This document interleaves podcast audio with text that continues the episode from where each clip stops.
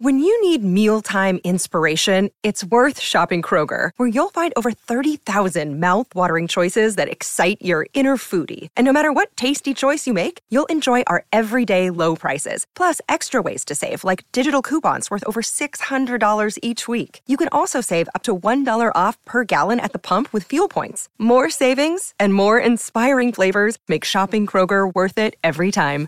Kroger, fresh for everyone. Fuel restrictions apply.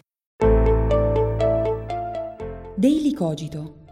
Svegliarsi per pensare oppure pensare per svegliarsi.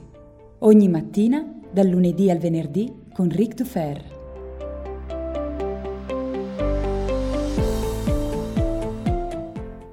Buongiorno a tutti e bentornati come ogni mattina qui su Daily Cogito. Oh, scusate, scusate, volevo dire cogito. Daily Cogito. Sono mortificato, ma capirete che visto l'argomento di questa mattina, il lapsus era quasi inevitabile.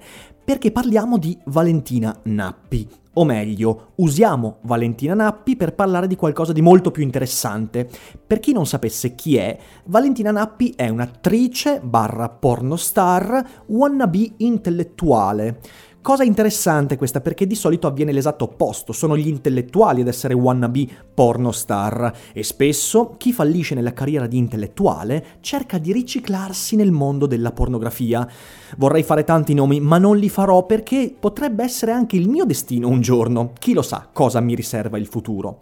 Cosa è successo? È successo che in questi giorni Valentina Nappi attraverso il suo account Instagram ha ricondiviso e commentato criticamente un post scritto da me su Facebook più di un anno fa, in cui commentavo criticamente alcune sue dichiarazioni in merito a un'utopia di cui lei vorrebbe farsi portavoce, di egalitarismo estetico ed edonistico, di condanna del dominio della bellezza, eccetera, eccetera, eccetera. Non voglio parlare di questo argomento, è qualcosa di molto interessante che magari discuteremo in un episodio a parte e approfondiremo per come merita. Quello di cui voglio discutere invece è una dichiarazione che all'interno della critica che Valentina Nappi mi ha mosso credo sia importante far emergere, ovvero l'immagine della cultura come strumento per cambiare il mondo.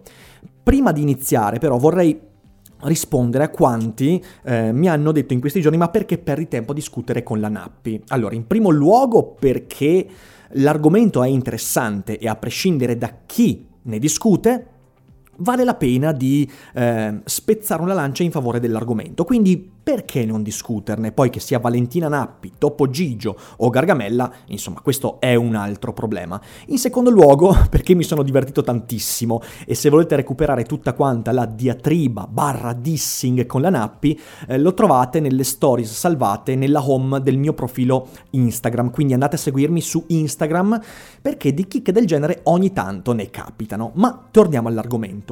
La cultura è uno strumento per cambiare il mondo? In primo luogo, io quando sento qualcuno che mi dice che vuole cambiare il mondo, subito, già di per sé, sento uno stridore di unghie sulla lavagna. In primo luogo perché siamo 7 miliardi al mondo, mm, qualcosa di più.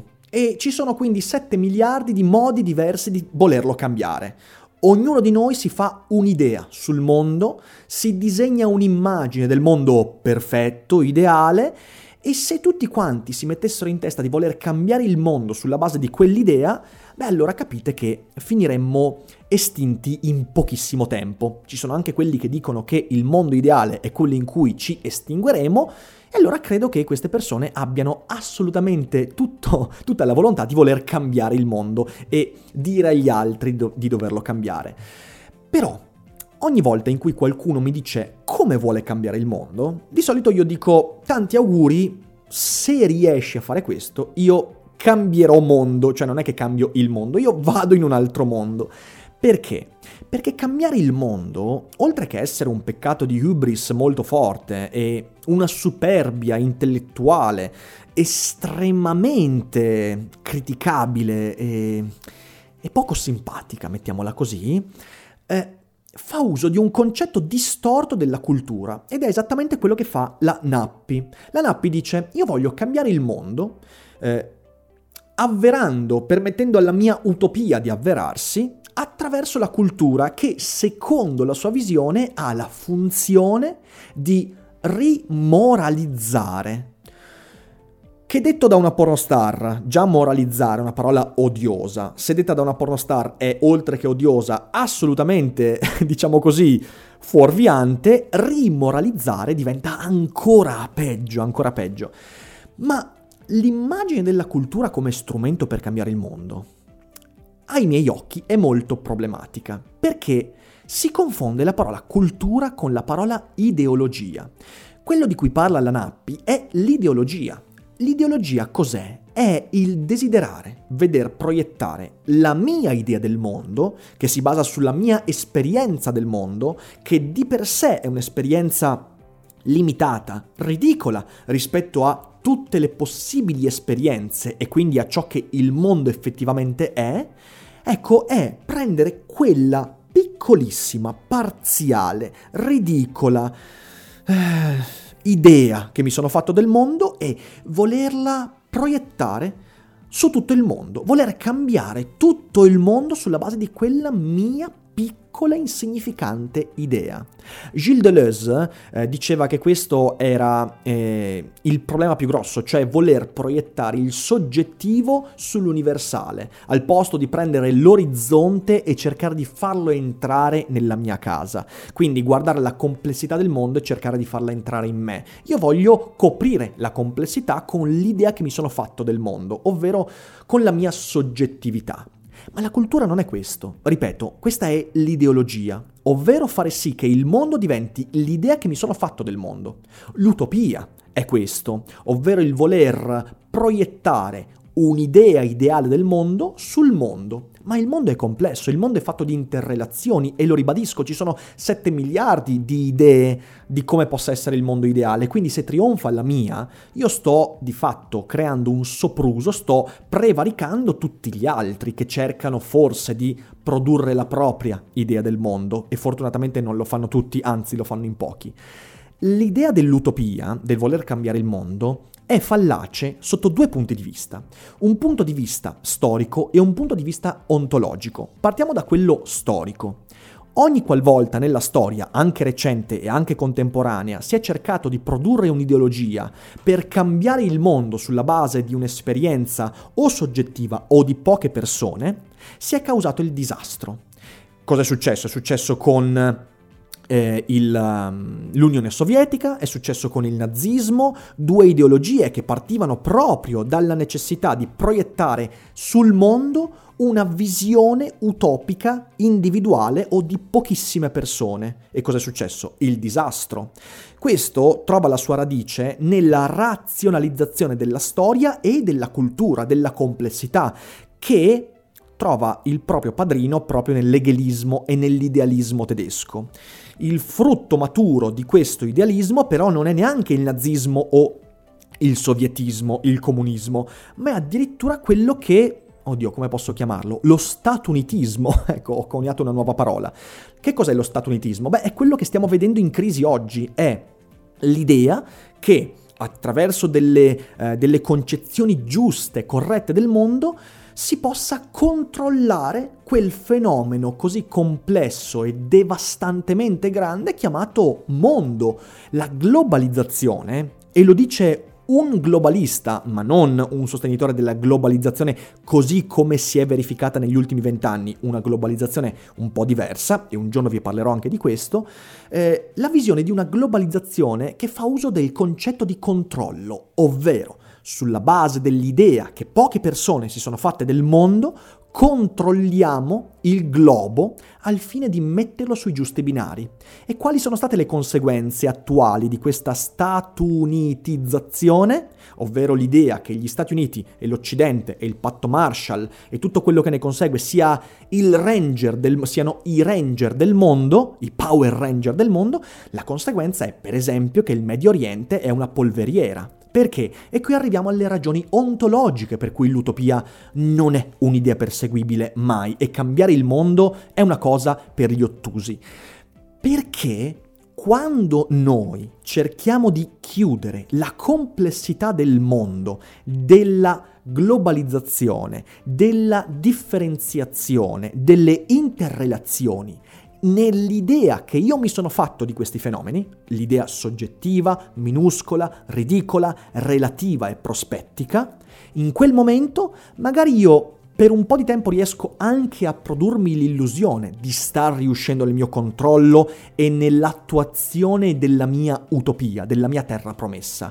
Ma state pur certi che nel mentre si stanno creando infinite vie di fuga che prima o poi collimeranno con l'idea che io mi sono fatto del mondo. È quello che è successo sempre. Gli, eh, gli, Stati Uniti, convinti di essere i ranger del mondo, di avere le idee giuste, di avere eh, tutti i connotati per poter dare ordine e pace al mondo, hanno prodotto quella polveriera, il Medio Oriente, che non solo ha causato tutto quello che sappiamo, ma ha anche, per esempio, dato vita, non solo quello, ma insomma tante altre cose, all'ascesa della Cina e di altri paesi asiatici. E quindi gli Stati Uniti, attraverso l'ideologia del controllo e dell'essere ranger del mondo, hanno prodotto le condizioni della loro decadenza. E così è successo con il nazismo, è successo con il comunismo, è successo con tutte le ideologie che facevano dell'utopia la loro parola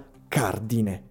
E allora arriviamo al punto che io ho cercato di far emergere in poche stories, anche abbastanza divertite, con Valentina Nappi. La cultura non è uno strumento che mi permette di cambiare il mondo. La cultura è semplicemente la complessità delle relazioni umane e le vere rivoluzioni non avvengono perché qualche illuminato, capendo che cos'è in verità il mondo, riesce a guidarlo su binari corretti. Le vere rivoluzioni, come per esempio, non lo so, il Rinascimento, avvengono perché tantissimi individui in un dato momento storico, in maniera indipendente e interdipendente, cominciano a cambiare loro stessi, ad agire nel loro piccolo, a creare quella che mi piace chiamare la microcultura, la microazione della cultura. La cultura è l'oceano memetico in cui nuotiamo, ovvero è il cumulo indistinto, complesso, vastissimo, imperscrutabile e forse potenzialmente infinito delle idee, delle opinioni, delle prospettive, delle paure, delle relazioni, eh, della storia, dei concetti, di tutto quello che ci compone in quanto specie. La cultura è una complessità, non è uno strumento, è un oceano, non è un martello con cui fare delle cose. E in questo senso io non posso pensare che il ruolo mio di soggetto sia quello di usare la cultura per perseguire uno scopo.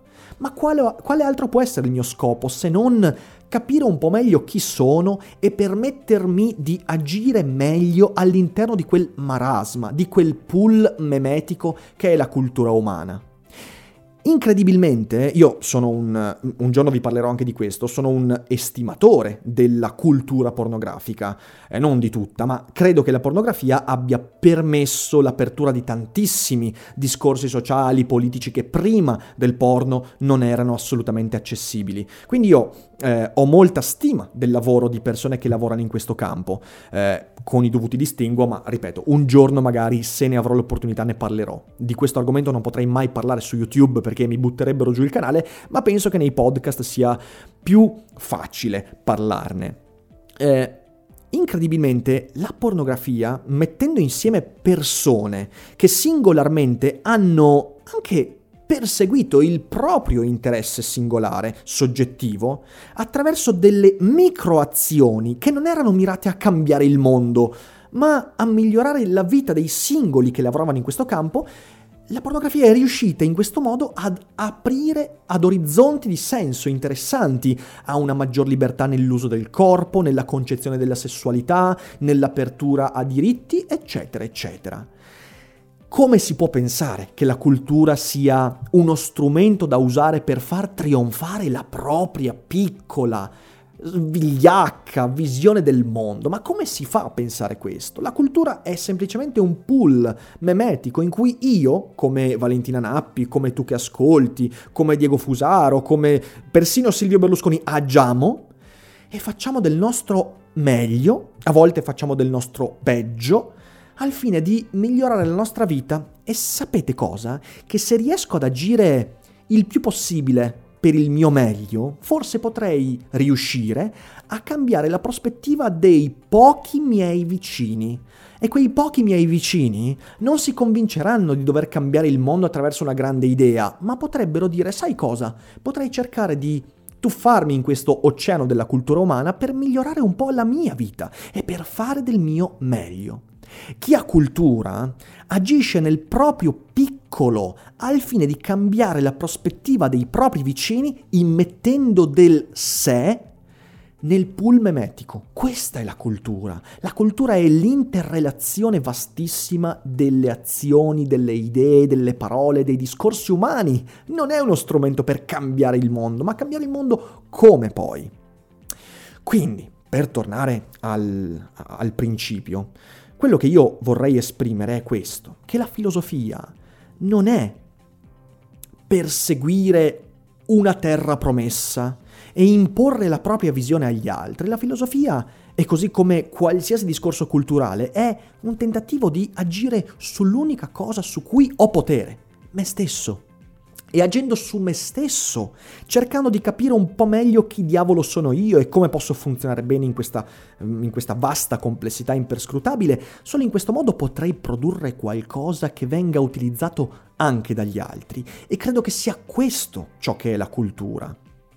Chi non ha cultura invece vuole imporre la propria visione agli altri, perché quello è esattamente non avere cultura, essere depensanti, voler imporre al mondo, a quella cosa vasta, incredibile, gigantesca, imperscrutabile che è il mondo, la mia visione di quartiere, di angolino, di prospettiva minuscola, ridicola, vigliacca, inutile, superflua, che è la mia prospettiva soggettiva. Ecco, questo non si fa, non si deve fare, non è questa la cultura. E quindi agiamo su noi stessi e lì forse staremo facendo cultura.